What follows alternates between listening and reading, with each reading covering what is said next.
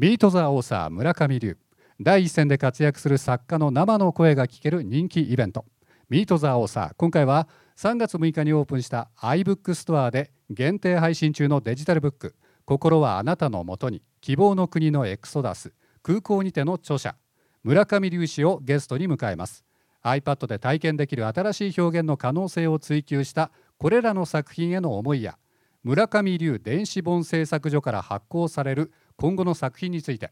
モデレーターの松本敦史とともに熱いトークをお届けいただきます。それではお二人をご紹介したいと思いますので皆様盛大な拍手でお迎えください。村上龍さんそしてモデレーターの松本敦さんです。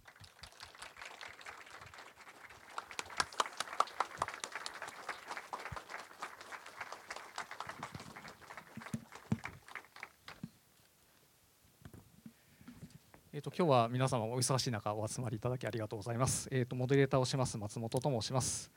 えっ、とじゃあもうあの時間がちょっと限られてますので、えー早速どんどんこう村上さんにですねあのお話を伺っていきたいと思います。よろしくお願いします。はいいします。はい。まあ iBook ストアがまあ始まりましたと日本語版ですね。で、まあ私もあの電子書籍をこうずっとこう取材をしていて、で、まあこのストアが出てきたことで、えーまあ大手のプレイヤーというのが出揃ったかなというふうにまあ、えー感じています。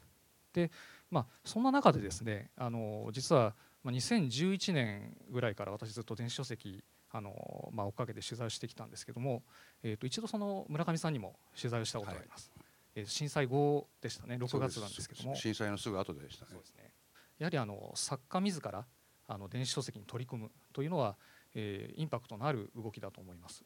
あの、まあ、そのきっかけですとか狙いがどこにあったのかということを改めてお伺いできればと思います。あのきっかけっていうのはなくてこう、えーもうあれ2010年だと思うんですが、はい。10年の2月だったと思うんですけど、ええー亡くなったスティーブ・ジョブズがあのキーノートで iPad のデモ,、ね。デモをやったのをあの僕、まあ、一応もちろんあのアップルストアの会員なんでこうメールマガジンが送ってきてですね。それクリックしたら突然スティーブ・ジョブズのあのデモが始まって、はいはいあのあのトップページにそうですトップページ。ですねそうです。はいはいはい。でもちろん iPad なんか全く知らなくて、でその中で今でも覚えてるんですけど、えースティーブ・ジョブズが、えー自分たちはそのいわゆるそのノノート PC とうん。iPhone の中間に位置するようなものをや、作ることができたっつってで iPad とかって言ったんですよ。それであの画面にドーンと、まあ、これの大きい方のやつがうん。最初のやつが出て、はい。それでパラパラパラっとなんか絵本かなんかのラミーがそこで流れたんですけどその時その時期っていうのはあの僕にとってはちょうど講談社の「群像」っていう雑誌ではい「歌うクジラ」っていう小説をこう連載が終了するっていう時だったんですよそうで。したねはいで直感的にあのその画面に映る、まあ、これの一番お最初のやつですけど、はいそれを見てその画面を見てああのーこれで出したいとうんこれで発表したいって思っちゃったんですう。んでまあスティーブ・ジョブズこう黒のタートルでかっこよかったかっこよくてそれでなんかこれで出したらみたいな感じで言われたような気がしてですね。ただでもハードルは高いなと思って単行本の前に電子書籍で出すってことはまず、まあ、今でも考えられないうんことで講談社に何て言おうかなと思って、はいはいそうですはい。でただもうその時には決決意してたんですよね、うん。iPad で単行本が紙の本が出る前に出すってこと。をでそれでなんか運命的なものを感じたのは、うん。多分そのスティーブ・ジョブズのあのデモが半年遅かったら、うん。もう多分紙の本は出ちゃってたんですよあね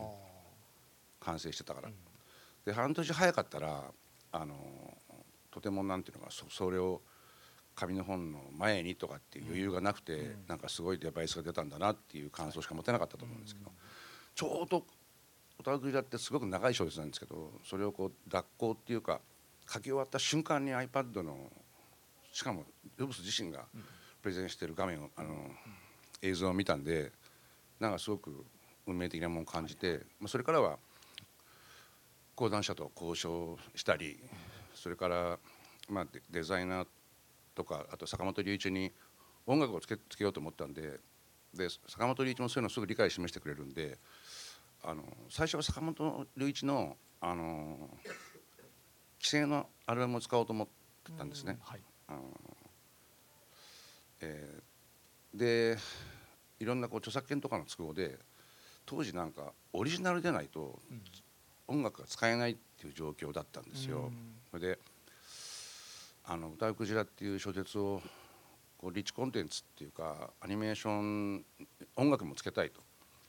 で小説でこうずっと読んでるうちに音楽が聞こえるようにしたいっつって、うん。あの忙しいと思うけどオリジナルで作ってくんねえかなっつったら、はいもうあのいいよっていう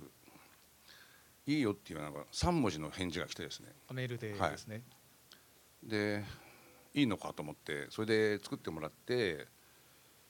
1週間ぐらいで来たんですよ、こういうのを作ってほしいって言ったら。早いですね。読んだのかなと思ったんですけど。ちゃんと読んだみたいで、あのー送ってくれて。でそれをどこにこうあ読む読むのの邪魔にならないようにどの箇所に音楽を入れていくかっていうのにすごく、さ1か月ぐらいかかったのを覚えてますけどね。あのそこもあの前回のね取材でもお話を伺ったところで、まあ、当時あの電子書籍、えー iPad でっていうふうにあの考えた時に、まあ、マルチいわゆるマルチメディアちょっと使い古された言葉ですけどこういろんな仕組みを入れようと。あの、まあ、先生例えておっしゃってたのが例えばワインの線を抜くシーンで、まあ、ポンという音を、出しちゃおうと、まあ、そういうその作りの電子書籍っていうのが、まあ、多かったかなっていうふうに記憶してるんですけど、まあ、そこでその iPad のその性能をフルに使う方向では考えなかったというのが結構興味深いなと思ったんですけれども、あのまあ、表紙はですね、はい。これ動く動くんですかね？あむこの後ムービーになります。はい、表紙は結構あの要するに音楽とアニメーションと文字の組み合わせなんで、ええまあ、わりかし簡単だったんですけど、うん。その読んでいくときに音楽がこう聞こえてきてまた消えていくっていうその箇所を探すのが大変だったっていうのがあって、あともう一つはそのあの松本さんあの意外に若いのにすごい古い言葉を今使われたんでびっくりした。マルチメディアってあったんですよね。ありましたね。はい、あれって何だったんですかね？うん。今でもよく分かんないんですよ。はい、今日こうやってお話しさせていただくんで多分マルチメディアの話とか出ちゃうだろうなと思って、でだったらマルチメディアって何だったんだろうなあの80年代とかに流え。行ったんですよね、入りますね。バブルの前の頃に。、はい、でただ例えばそのメディアをマルチで使うっていうことだったら、うん。あの規制の劇場用映画とかでも、うん。まあ、マルチメディアなわけですよね、はい。それをあえてマルチメディアって昔しゃべ言って言ってたんですけど、まあ、あれは何だったんだろうと、うん。多分実態なかったんだと思うんですよね。そうですね。結局は。ええ。まあ映画も撮られているというお立場からすると、まあマルチメディアでいろんなことができると言っても、まあそれこそその映画で実現できる表現であったり、えーそういったものにはまあ到底こう及ばないわけで、はいまあそういうその中でこうあえてこう限られた演出をその iPad 上ではこう取り入れられたのかなというところにこう強い印象がありますね。結局リッチコンテンツといってもですね、はいあの小説であることにはもちろん変わりがないわけでそのまあ音楽とかアニメーションとか画像とかがその小説のテキストをこう侵害するっていうかあの読むこ読む行為を邪魔すると何のためのうんリッチコンテンツかかっていうのが分かんなくなってしまうんで、そのあくまでもベースはテキストであって、はいでかつ読者の皆さんがなるだけ読みやすいようなテキストを作りたいんですよね。要するにたあのテキストと音楽を組み合わせることがテーマではないんですよね。うんその例えば「歌うクジラ」だったら「歌うクジラ」っていう、まあ、小説テキストをよりよりこうそのテキストに沿ったっていうか、うん。そのテキストの内容をこう、まあ、理解でもないんですけど、ええ。こう身近に感じられるっていうか、うん。さっきおっしゃったようにその単に SE っていうかサウンドエフェクトだったらあのあっとかいう時にあっとか言わせればいいわけでえそれはもう非常にこうまあレベルとして低級なものと思うんですね、はいはい。だから今でもあの今度今度あの iBooks ではい。出す3作は、ええ。あのまあひ表紙だけリッチコンテンツ化したんです。はいはい iBooks の場合にはあのアプリよりも、はい。あの非常にこう動きが容量が限られるんですね。あはいはいそうですね、あのーあごめんなさい。えちょっと解説入れるとその歌うクジラは、まあ、アプリバージョンだったと、でなのでこういろんなこう表現とか、まあ、iPad のその機能に直接アクセスできるとか、まあ、そういうその特徴がありましたと。でただ今回はその iBook ストアであくまでその、まあ、電子書籍あの文字のデータと画像のデータ中心で扱うものですので、まあ、そこのまず違いというのはあったわけですよね。はい。でだから主に表紙にアニメーションを使ったんですね。こっちこれが表紙ですけど、はい。あのこれ本と同じで、まあ、アニメーションでタイトルが出るっていうことなんです。でで一番印象的なあのこれ「心はあなたのもとに」っていう小説の表紙なんですけど、はい。これもアニメーションであのメール画面が動いて、はい。で必ず「心はあなたのもとに」って女性が書いてくるんですが、うん。その最後の文字がタイトルになるそうですね。署名のところにこう一言添えてあるんですよねこの言葉が。はい。で、あのーこういう表紙だけに、あのリッチコンテンツ化を図ったわけですね。はい。でかなりかなりその控えめというかあの抑えた形で、まあ、演出というのを施されたという感じですかね。ええもうあのアプリじゃなかったんです、ではいはい。もうあのアプリはアプリで今僕のが作った会社でいろいろな企画が進行はしているんですけど、ええその iBooks に関しては、はい。すごくこうしシンプルな中にうん。リッチコンテンツっていうのは今までとちょっと違いますよっていうことを示そうと思って、うん。はい。こういう表紙とかうん。あとはこれは電子メールがすごく大事なあのね。アイテムになってええ。小説の中に出てくるんですが、うんうんうん。その電子メールの見せ方もすごくもう1年半ぐらい結構試行錯誤しながら。これは本当にあの私も実は昨日の夜あの改めて読み返して、まあ、あの先にお話ししてしまうとその、まあ、悲しい話なので若干そのあ、そこに、ええ。すみません。あの、はい。こうやってて出てくるんですよ、え実際にけあのメール画面のように出てくるんですね、はい、小説の場合これ縦書きなんで紙の場合はそうですね。ここに取り込まれちゃうんですけど、はいうんうん。だからどういうふうにメールを見せようかっていうのはもうずっとく苦労して、えでこれあのメールのところをタップするとメールが出てくるんですけどえそうですね。だこれはあのだからそのメールもですねそのいわゆる PC のメールソフトのメールブラブラウザっていうか画面と、はい携帯と違うんですねですね。はい。でしかもその携帯もと当時の当時はスマートフォンなかったですから、うんでまあ、いわゆるガラケーので見た目にしたいと。そそうです、でそれで PC のこのメールの送信画面受信画面もいろいろそのメールソフトによって違うんで、はい。そのどういうふうにすればこれが PC のメール受信画面、ええあれ送あ送信画面だと分かるかっていうようなことをこう抽象的にはいはいはい。もう何十種類と試した上でこれやってみたんですけどもうぜひあのここ本当お話伺いたいポイントだったんですけど、はいそのまあ紙の本ではメールの本文がまあそのままこう印刷をされてますと。で、えー、と今回そのまあ電子書籍になってで今画面えっ、とそうですねちょっとこの画面ではないんですけど本文の中にえー、とメールのアイコンと件名が出ていると。で実際その読み進めていく私なんかもそうなんですけど読み進めていくとその件名だけがまず目に入るわけですよね。でまあ、あのかな子という登場人物から何かこうちょっと切迫したような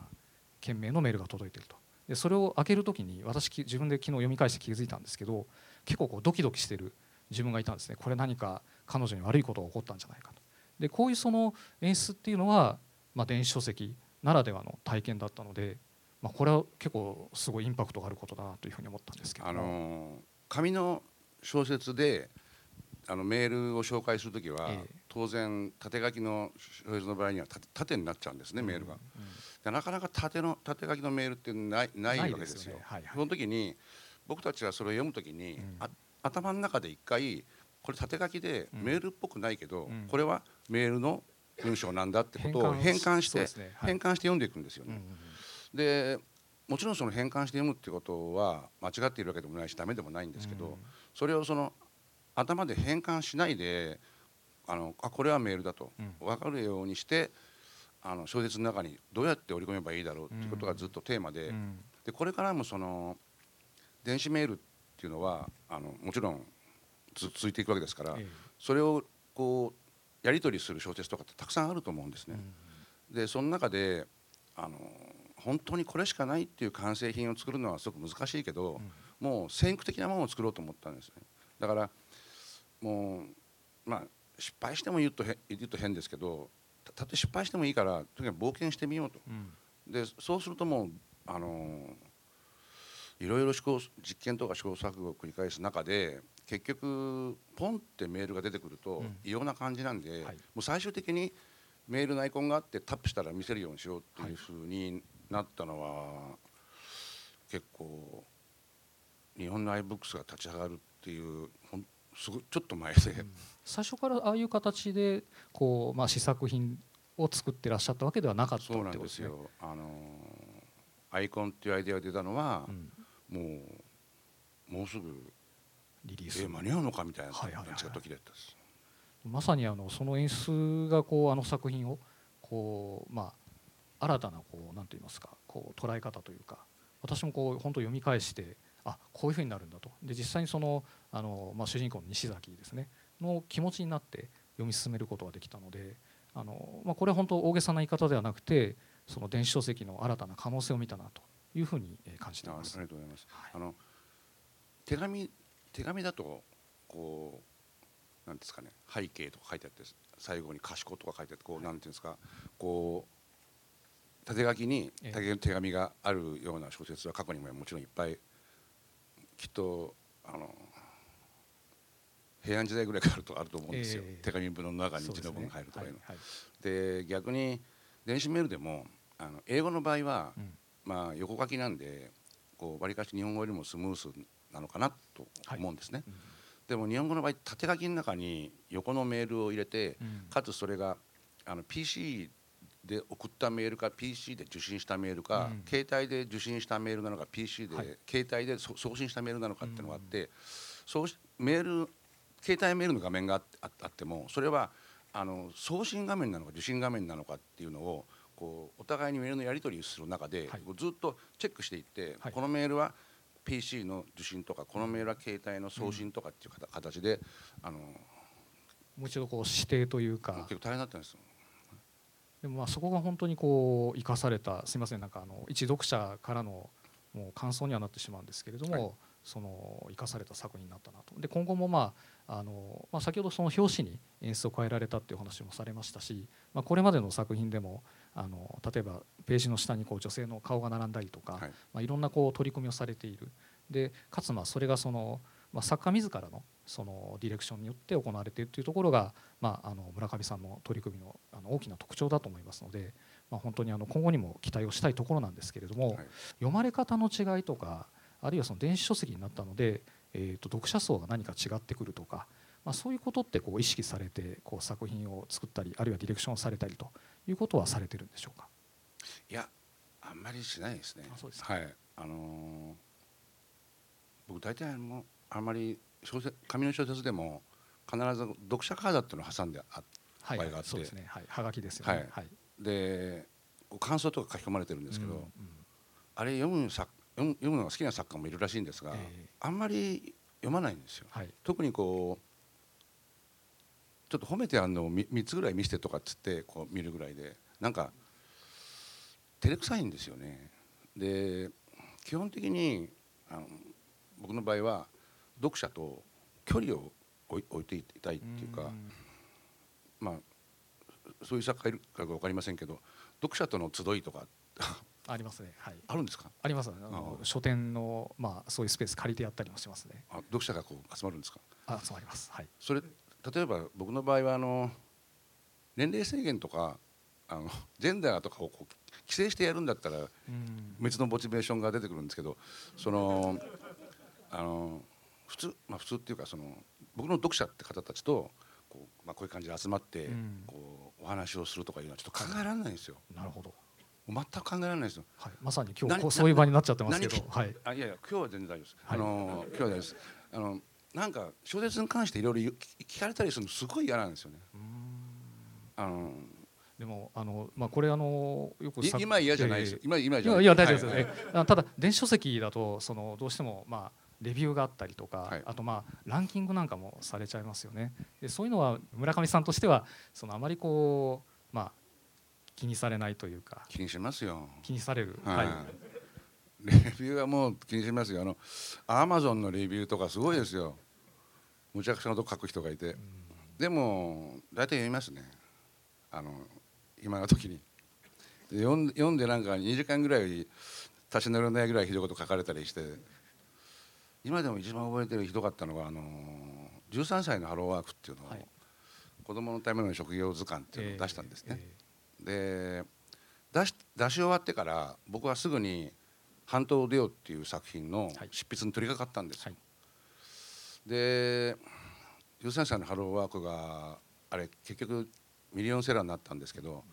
40万部ぐらい売れた時。はい。でもう発売して4ヶ月ぐらいですけど僕はもうその頃半島デオを500枚ぐらい書いてたんですよ。うん。であるレビュアーがですねあの村上優はこんなあの職業図鑑なんか書くのあの作るのをやめて早々に小説に戻れって書いてる人がいた。で僕はもう書いてるんですよすでに。はい。そのその時点で。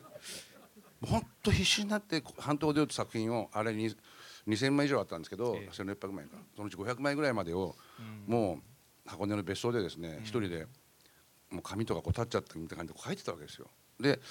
なんかアマゾンでなんかどのくらい売れてるかなと思ってあの吉田さんのハローワークずっと1位だったんで。そうですね。あれ見るのが楽しみで。ええ。あの見てでレビューはって言ったらそのレビューがあってですね、はいはい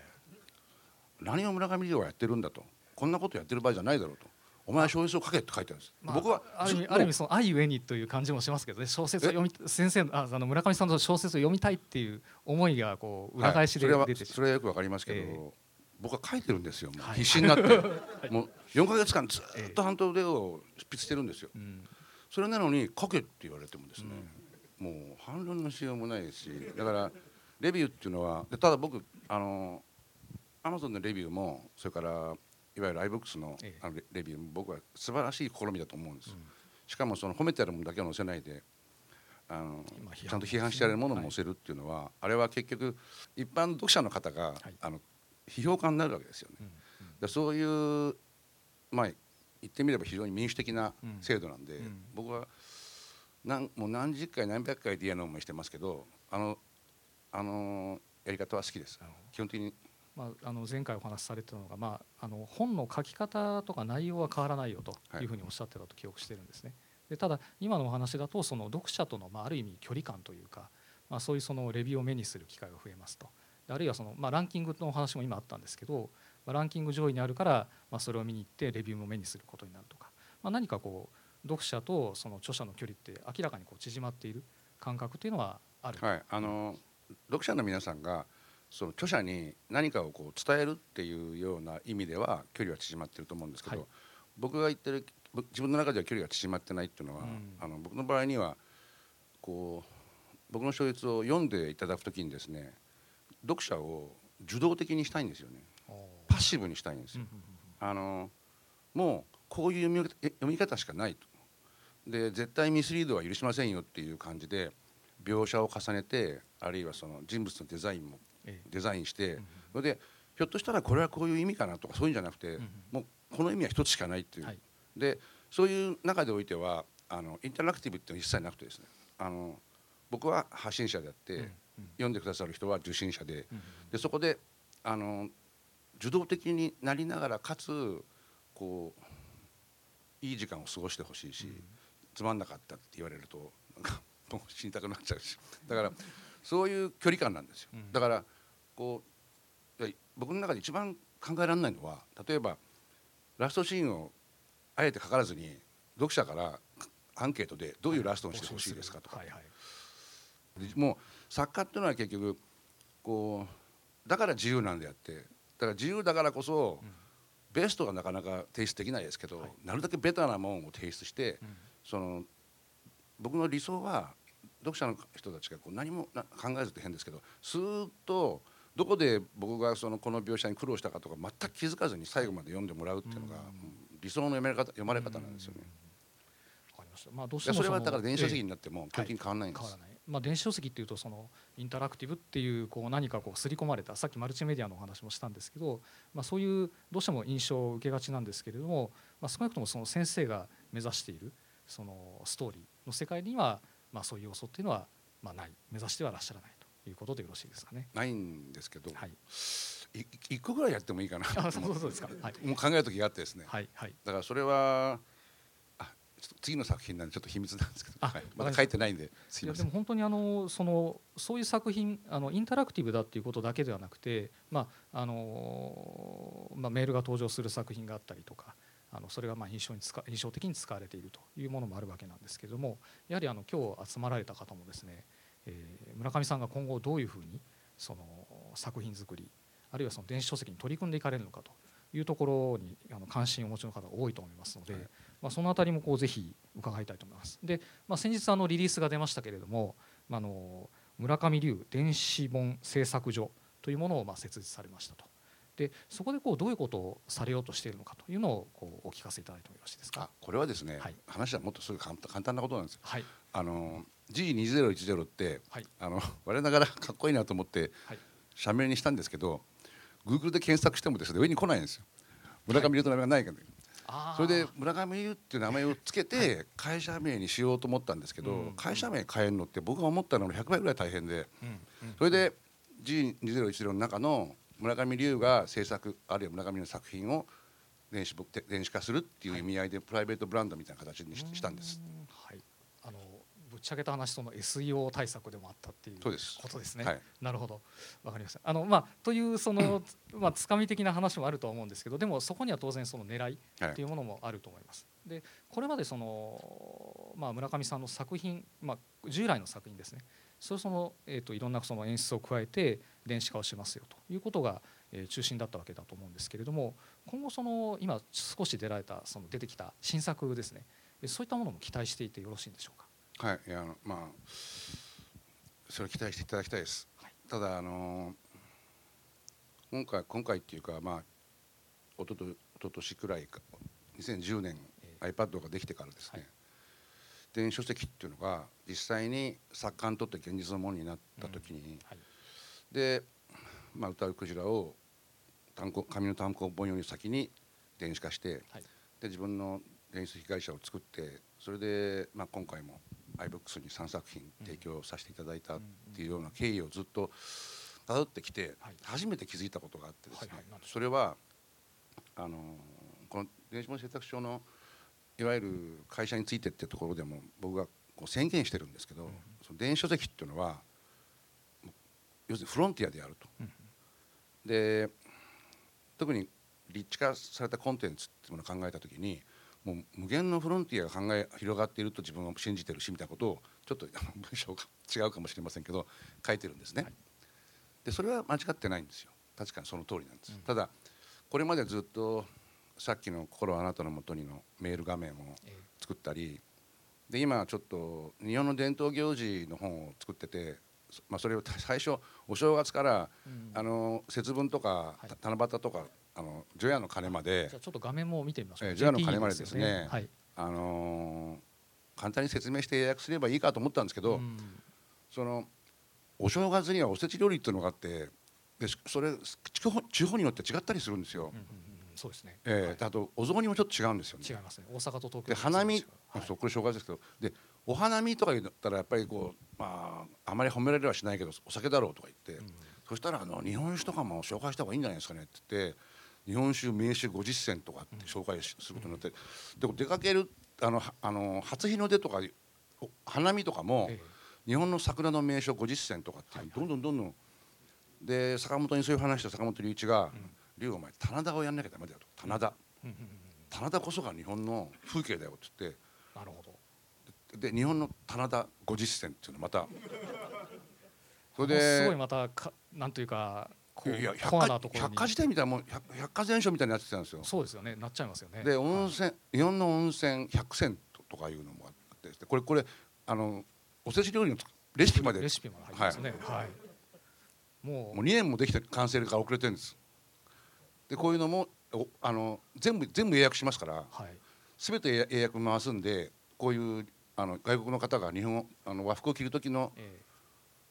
ちょっとやりすぎじゃないかこれ本当完成し多分しないですよね。あの私がそういういやもうすぐするんです。あするんですか？もうすぐ完成します。こうどんどんこう積み上げていってこうなんと言いますか？あの版を重あのバージョンを上げていった方がいいんじゃないかなあのそう,、はい、そうも思ったんですけど、えー、最初に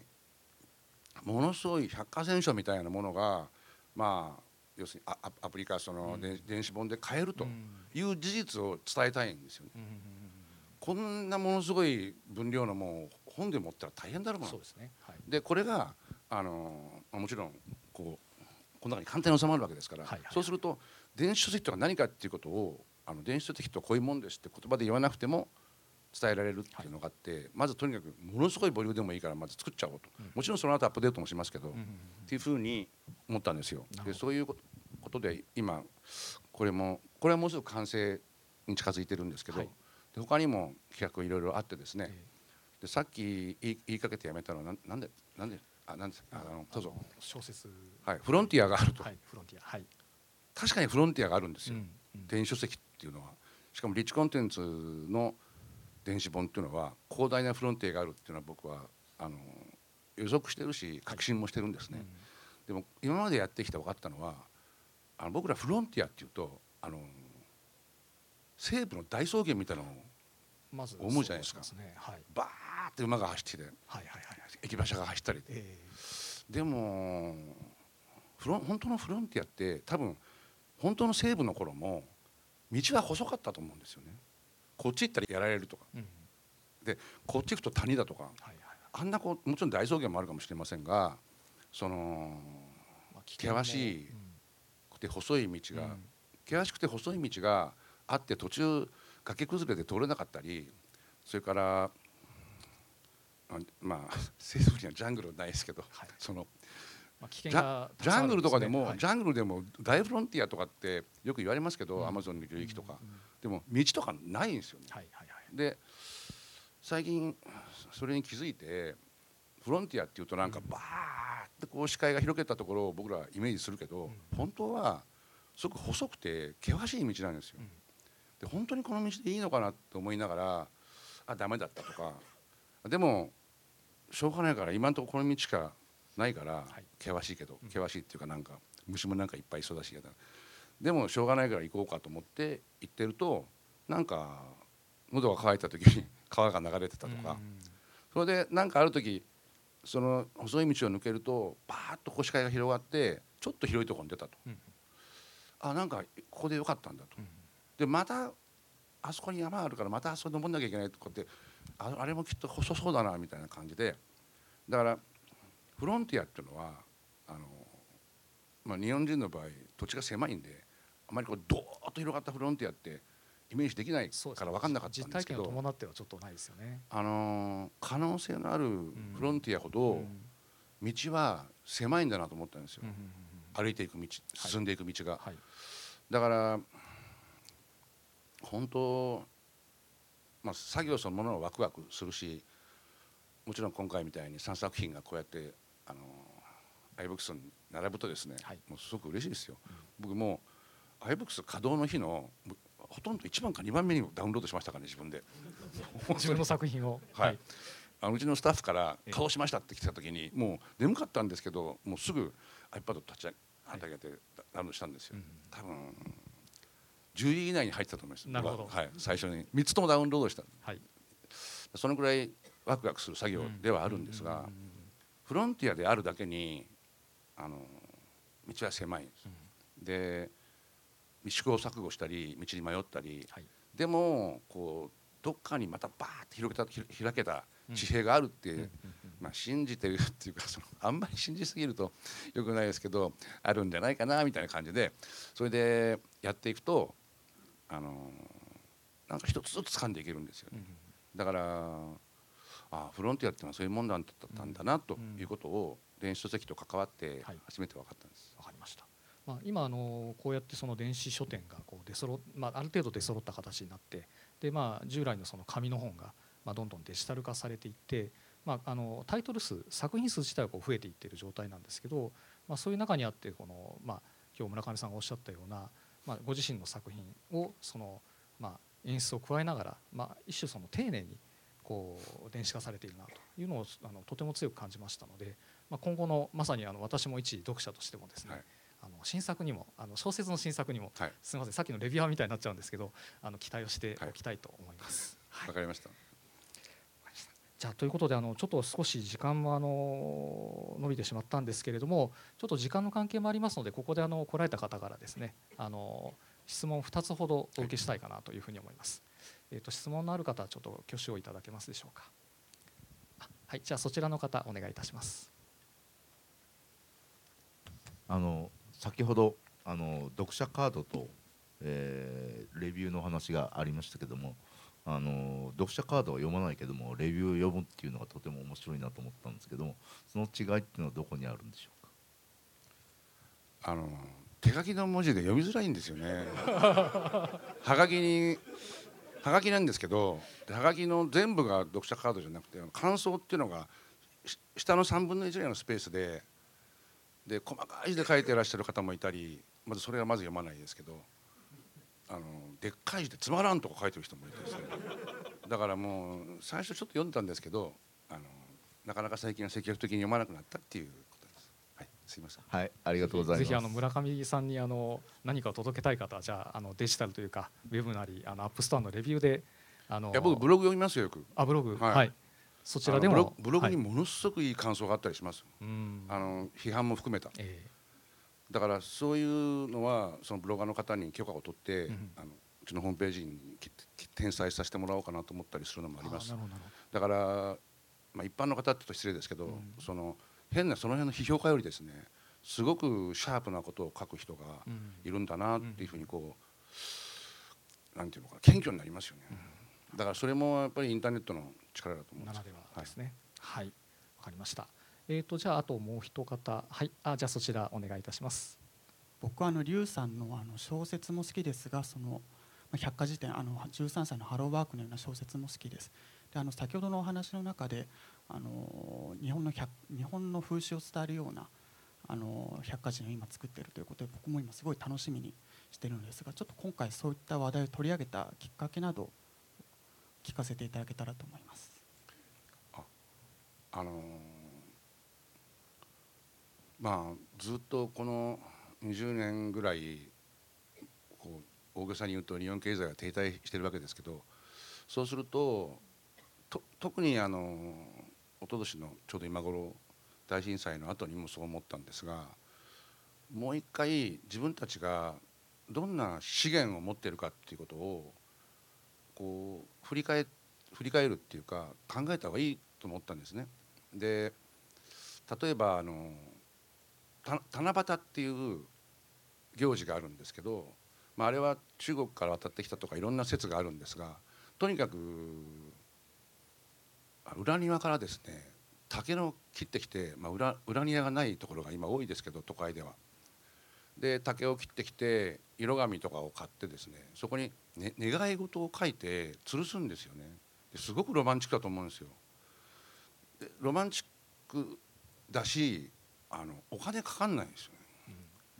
でそういったその行事っていうのはきっと日本人のし資産っていうか資源だろうと思うんです。でそれをこれは資源なんだってことをもう一回再確認して、で今特にコミュニティの崩壊まあちょっと話は大げさになるんですけど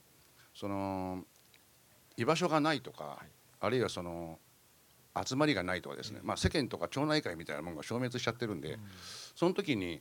その日本が日本人が持ってる伝統行事っていうのはあのコミュニティを作る力にもなりうると思ったんです。でもう一つ英訳しようと思ったのはあの今もそうですけどもこれからひょっとしたら外国人の人たちが日本に増えるかもしれない、はい。そそういう時に本当はあのポルトガル語とかスペイン語とかいあのペルシャ語とかでもやりたかったんですよ、はいはいはい。とてもそんな予算がないんであの今でも結構のか数の人がいいらね。いるんですね。ええ。でその人たちが日本を理解するときに日本の行事っていうものがどういうふうに発生してどういうもんだと、うん。っていうものがあるとあの日本文化にも親しみやすいのかなっていうような動機もありました。とにかくあのーなんかね僕もちっちゃい頃こう5月の5日にな鯉のぼりがこうなびいてると風になんか気持ちいいんですよねこう理屈抜きで。まあ、そういうものが原風景になっているとっていうことですよね。うん。まあ、鯉のぼりは竹の木切切るよりも多少お金かかりますけど、あのーなんかこう理屈抜きにいいものだっていうか爽やかになるってです。ね、うん。だからそういったものを僕あの僕たちはあまりにも当たり前の光景なんで、はい。当たり前だと思いがちなんですけど、うん。それを当たり前のものではなくてこれは僕らが持ってる資産っていうか資源だっていうふうな角度からあの日本の伝統行事っていう絵本を作ろうとはい思ったわけです。ました。まあ、それをそのデジタルその iBook ストアのようなまあデジタルのそのメディアに対して出すということのまあ意義というのもまあ大変なんですよなん先か和和菓子とかのコーナーとかですね、はいもう「あ龍さん生け花とかやった方がいいんじゃないですか」って言ってうんうん「いけ花?」と生け花の取材がまた半年ぐらいかかってですね。はいはいはい。だから生け花はちゃんとあの池の坊の人に頼んで、うん。実際に動画もありますし、まあ、まあいいです、まあ、話したなと。思って、